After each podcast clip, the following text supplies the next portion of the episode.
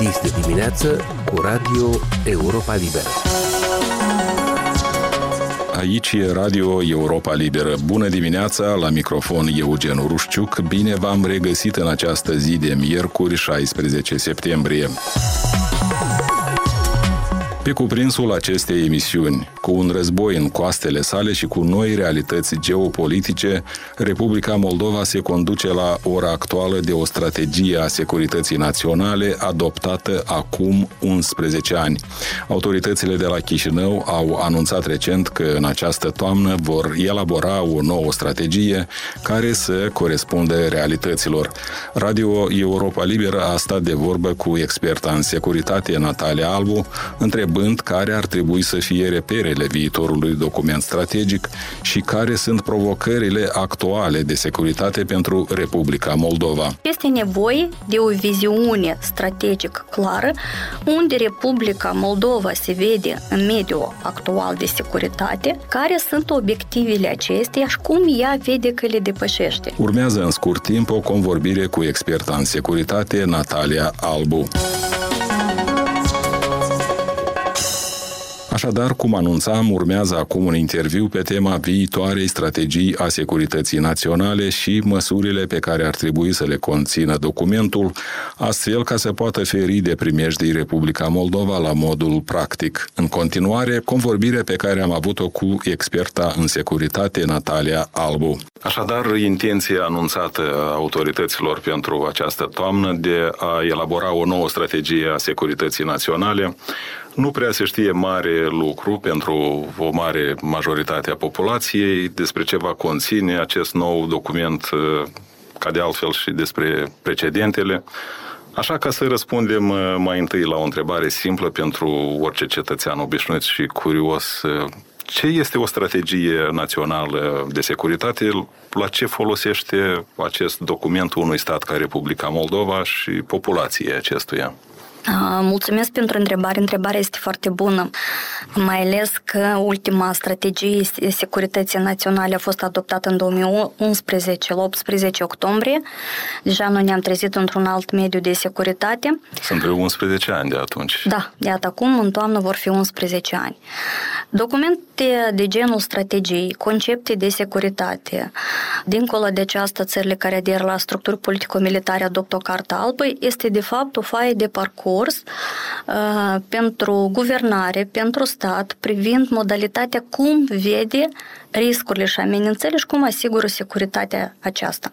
Care sunt căile de parcurs? Este un document deci deschis și în care măsură este un indicator a transparenței, pentru că de regulă strategiile, cum a fost și experiența noastră, se adoptă în consultare cu societatea civilă, cu mediul academic, cu O N G-urile specializate. Deci așa s-a întâmplat și cu documentul care încă este valabil, pentru că nu avem altul. Pentru ce este bun documentul de genul strategiei securității naționale pentru țări de la țară la țară diferă? Pentru o țară care are un potențial de asigurare securității, are toate cele cinci minimum nivele de putere, cum ar fi economică și aceeași socială putere, coeziunea socială contează foarte mult, care contribuie la reziliență.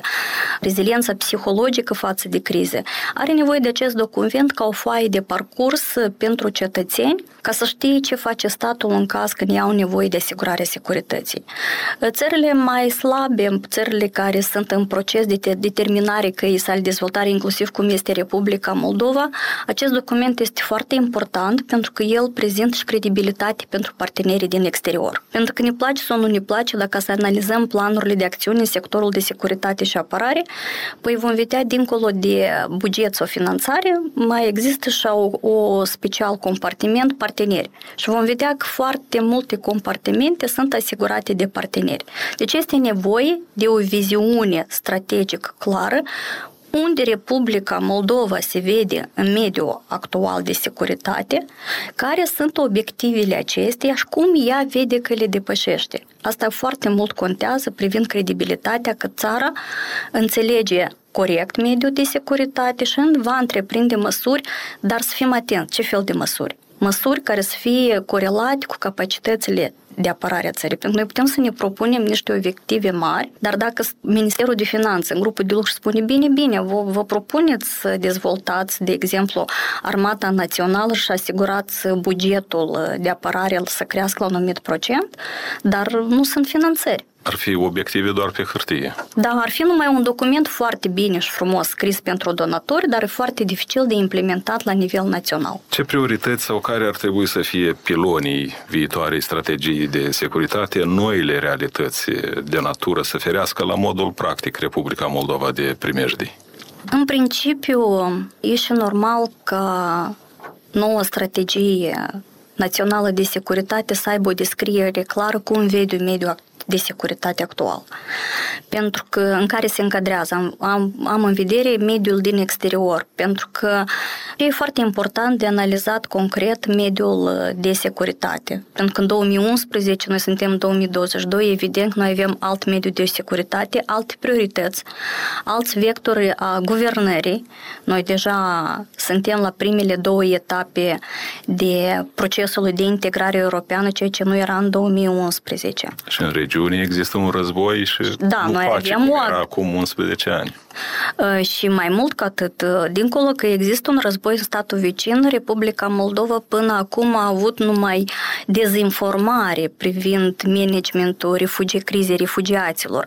Se utiliza numai în contextul anumitor alegeri prezidențiale, de exemplu, că vom avea de-a face cu refugiații din Siria, dar aici noi am deja am făcut față și suntem ca un model european privind management sau gestionarea situației de criză de refugiați, care noi, de fapt, nici în trei ani urmă nu ne imaginam că am fi putut să ne ciocnim cu astfel de problemă. Ce am vrut eu să revin la întrebarea dumneavoastră, că, de fapt, în anul trecut, în cadrul Consiliului Suprem de Securitate, s-a conștientizat foarte activ necesitatea de a elabora un document, nou document strategic. Și deja pe atunci s-au început discuții, inclusiv împreună cu societatea civilă, deci a fost inițiată o platformă pentru platforma societății civile în domeniul securității și apărării naționale. Lucrează un... ea în prezent, această platformă? Da, ea a avut un, are un caracter formal și deja din luna septembrie această platformă a fost denumită, dându-și statut juridic, Platforma pentru Inițiative de, securi... de Securitate și Apărare. Una din lecții învățate care este foarte important pentru a evita, chiar și acum în procesul de scriere, dacă se va iniția acest proces acum, competențele instituționale a Consiliului Suprem de Securitate, care are, de fapt, competențe limitate și despre reforma acestuia se vorbește de foarte mult timp, care ar trebui și să meargă în unison cu procesul acesta de elaborare a strategiei securității naționale. Noi nu putem să neglijăm că sunt mai multe priorități în contextul agresiunii din Ucraina pentru Republica Moldova, în primul rând sporirea capacității de apărare a țării în contextul unui statut de neutralitate. Noi nu putem să neglijăm problema schimbărilor climatice, și un aspect foarte important în care s-a discutat în mai multe grupuri și mai multe ședințe este vorba de securitatea energetică. Dar cum rămâne cu prezența militarilor ruși pe teritoriul Republicii Moldova? Cum ar trebui tratat acest fapt împlinit în viitoarea strategie de securitate? De regulă, astfel de strategie nu presupune dezvoltarea unor probleme specifice. Strategia securității naționale este o foaie de parcurs pentru dezvoltarea altor strategii sectoriale. Și dacă la moment noi considerăm că securitatea cibernetică, de exemplu, este un punct vulnerabil, care ușor trece în provocare și amenințare, noi vedem acum acțiunile care se desfășoară în contextul războiului din Ucraina, că este un factor foarte vulnerabil și noi, dacă analizăm situația, noi avem documente clare, și asta este real, nu avem documente clare care să explice și să gestioneze securitatea cibernetică, deci respectiv strategia ar putea să-și propună un obiectiv în care în planul de acțiuni să se materializeze cu elaborarea unei strategii a securității cibernetice sau dezvoltarea altor acțiuni într-un alt document specific sectorial.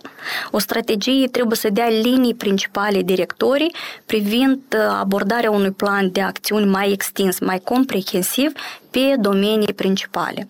Și eu aici nu mai aș mai adăuga, poate presupun că dacă se va iniția în toamnă, cum s-a discutat într anumite grupuri de lucru, procesul de elaborare a strategiei, managementul situației de crize ar putea fi și un punct central, pentru că s-a dovedit că incertitudinea în mediul actual de securitate este un fenomen specific deja. Din punctul dumneavoastră de vedere, este firesc ca necesitățile de securitate ale Republicii Moldova să fie văzute diferit de fiecare guvernare.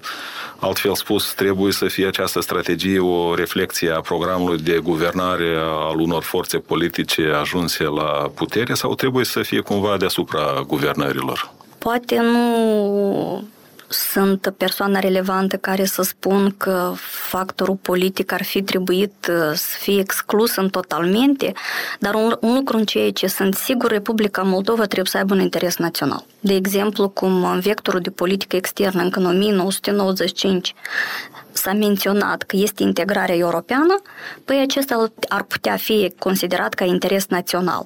De aceea, dacă se schimbă guvernarea și are diferiți vectori politici, dar respectă acest interes național al țării și instrumentele sale pe care le propune, metodele, sunt eficiente, nu cred că ar fi un impediment. Dacă urmărești interesul național, evident, tu ești determinat și de spațiu geopolitic, unde tu vezi dezvoltarea țării. Evident, nu poți să ai interes. Există acum riscuri pentru a fi deturnat acest interes național declarat de actuala guvernare spre Uniunea Europeană? Riscuri întotdeauna au existat. Au existat riscul să utilizeze acest interes național în alte scopuri, subminarea acestuia. Deci noi avem uh, guvernări anterioare care au declarat continuitatea vectorului de integrare europeană, dar l-au subminat intens prin acțiunile sale. Și prin aceasta sondajele au arătat cum au decăzut încrederea populației vis-a-vis de Uniunea Europeană. Încrederea nu era subminată prin faptul că cetățenii nu cred în acest vector, dar ei nu aveau încredere în guvernare. Deci întotdeauna, practic, există acest risc și, de fapt, este și un instrument foarte eficient în timp, într-un cadru unui război hibrid sau unui haos controlat. Prin faptul că se mizează pe polarizarea societății, și într-un context de haos controlat, poate să gestioneze forțele din exterior, să schimbe guvernarea, așa cum s-a dorit la Kiev să facă inițial în trei zile.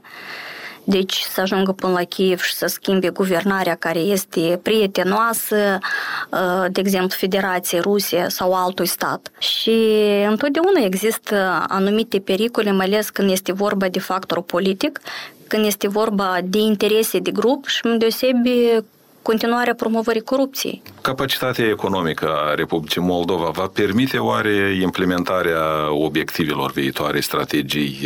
Una e să-ți propui obiective și alta e să le poți realiza. Aici vor fi implicate mai multe instituții, practic tot guvernul, și respectiv vor fi bugetările în coordonare cu capacitățile țării de a răspunde.